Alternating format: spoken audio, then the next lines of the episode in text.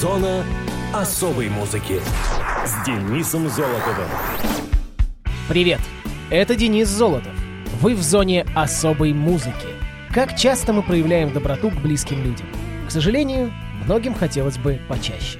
Так вот, День спонтанного проявления доброты, отмечаемый по всему миру ежегодно 17 февраля, одна из недавних инициатив международных благотворительных организаций. Этот праздник имеет общемировое значение и празднуется вне зависимости от гражданства, национальности и религиозных убеждений.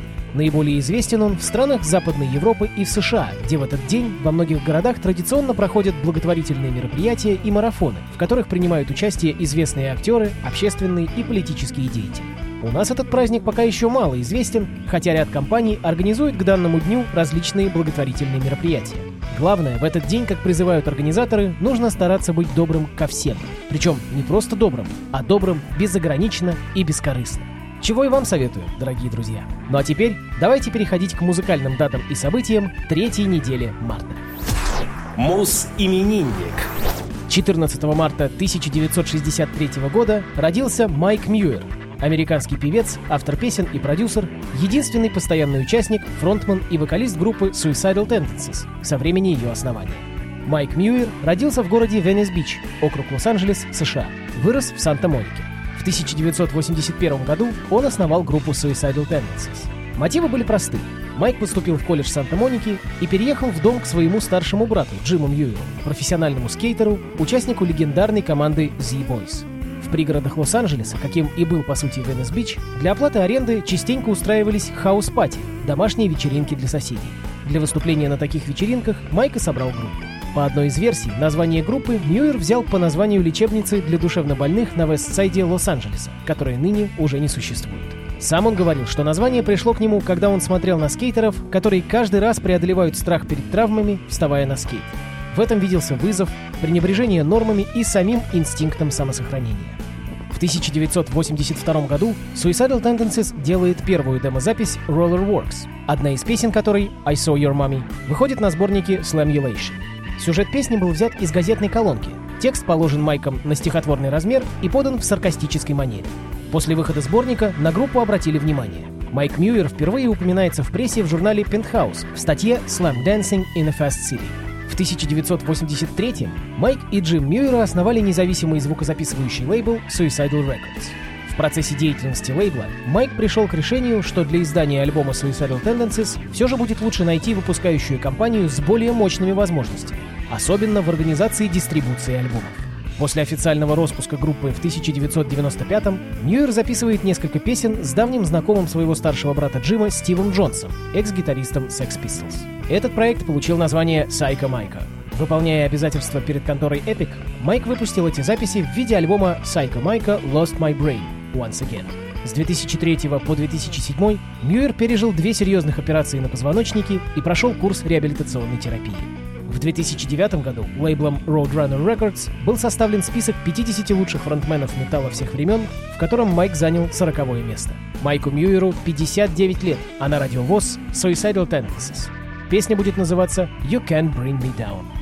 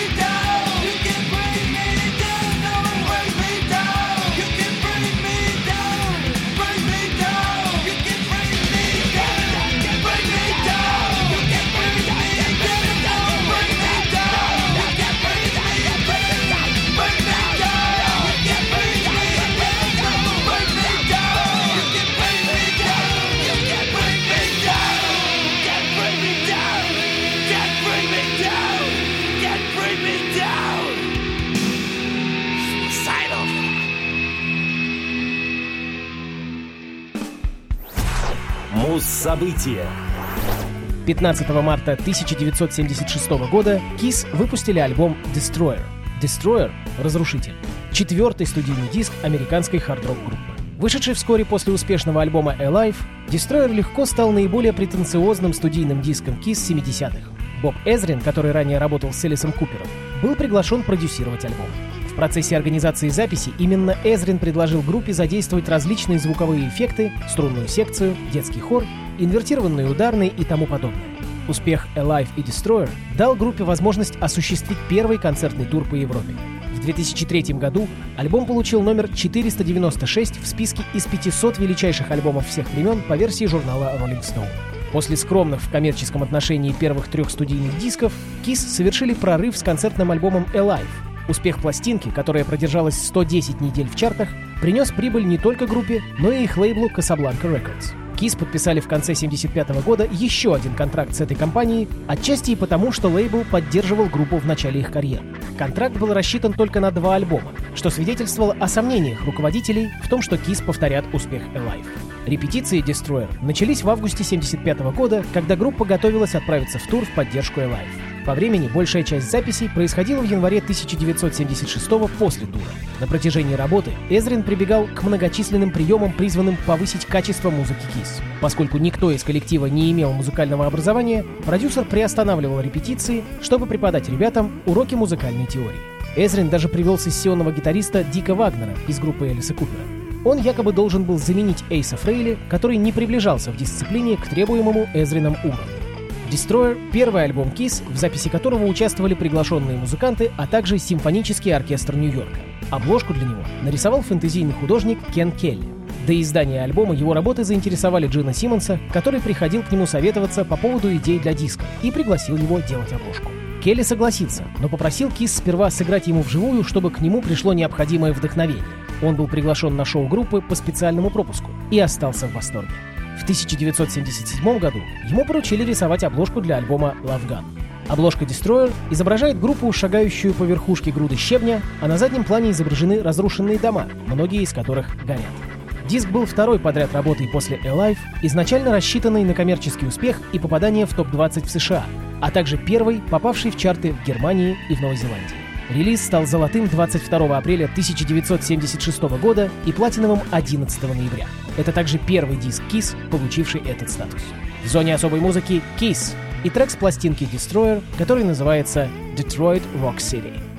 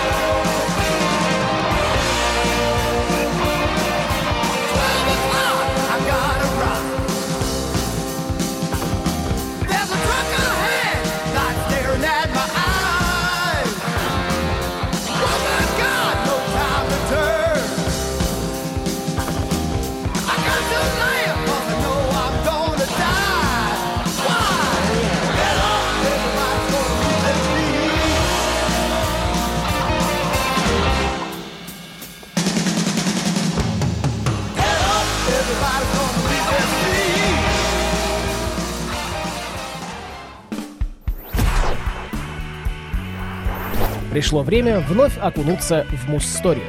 На этот раз нашими гостями будут красные горячие перцы чили. Они же Red Hot Chili Peppers и их пластинка Californication. И более того, одноименная композиция. Основной тематикой песни является темная сторона Голливуда. Песня открывается строчкой «Экстрасенсорные шпионы из Китая пытаются украсть восторг вашего разума». Энтони Кидис упоминает в автобиографии, что на эту строчку он вдохновился, когда был в Новой Зеландии и услышал, как бездомная женщина на улице фанатично разглагольствовала о наличии экстрасенсорных шпионов в Китае. В песне затрагивается тема моральной деградации современного общества. По мнению Кидиса, в его упадке во многом виновата Калифорния, пропагандирующая всевозможные излишества и пороки, тягу к славе, пошлость, потребительское отношение к жизни и поверхностную культуру. Автор намекает, что весь мир становится искусственным и фальшивым, подобно Калифорнии. В тексте композиции содержатся отсылки к таким темам, как фильмы для взрослых и пластическая хирургия, упоминаются деятели рок-культуры, включая лидера группы Нирвана Курта Кобейна и рок-легенду Дэвида Боу, а также фильмы «Звездные войны» и «Стартрек» и многое другое. В автобиографии Tissue Кидис признается, что у группы были большие трудности с доведением песни до ума. Вокалист написал текст и считал его одной из лучших своих работ, однако музыканты не могли решить, как песня должна звучать в музыкальном плане. После безуспешных попыток придать песне форму, им стало казаться, что они не смогут закончить ее вовремя, чтобы включить в альбом. Но в один прекрасный день Джон Фуршанте вошел в студию и воскликнул, что его осенило. Он сыграл основной риф композиции, и это стало толчком к созданию ее окончательного варианта, одной из известнейших песен группы. Аналогично этому была записана Under the Bridge, которая также была закончена одной из последних в период создания пластинки Blood Sugar Sex Magic. Californication была выпущена четвертым синглом из одноименного альбома РХЧП. Она не поднялась выше 69 места в Billboard Hot 100, но возглавила американские чарты Modern Rock Tracks и Mainstream Rock Tracks. В британском хит-параде она добралась до 16 позиции. Californication включена в список 100 величайших песен нулевых годов по версии телеканала VH1. В конце 2009 года слушатели израильской радиостанции «Галгалац» признали ее лучшей композицией десятилетия.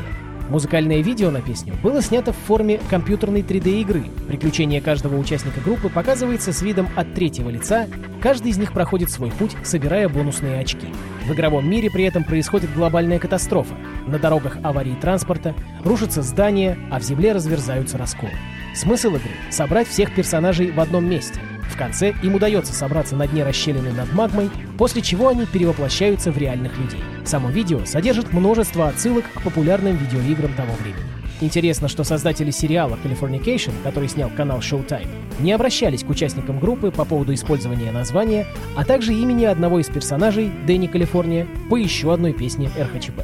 Музыканты подали в суд еще в 2007 году, но процесс до сих пор не был завершен. Вот такая она, блудливая Калифорния. В эфире Red Hot Chili Peppers, Californication.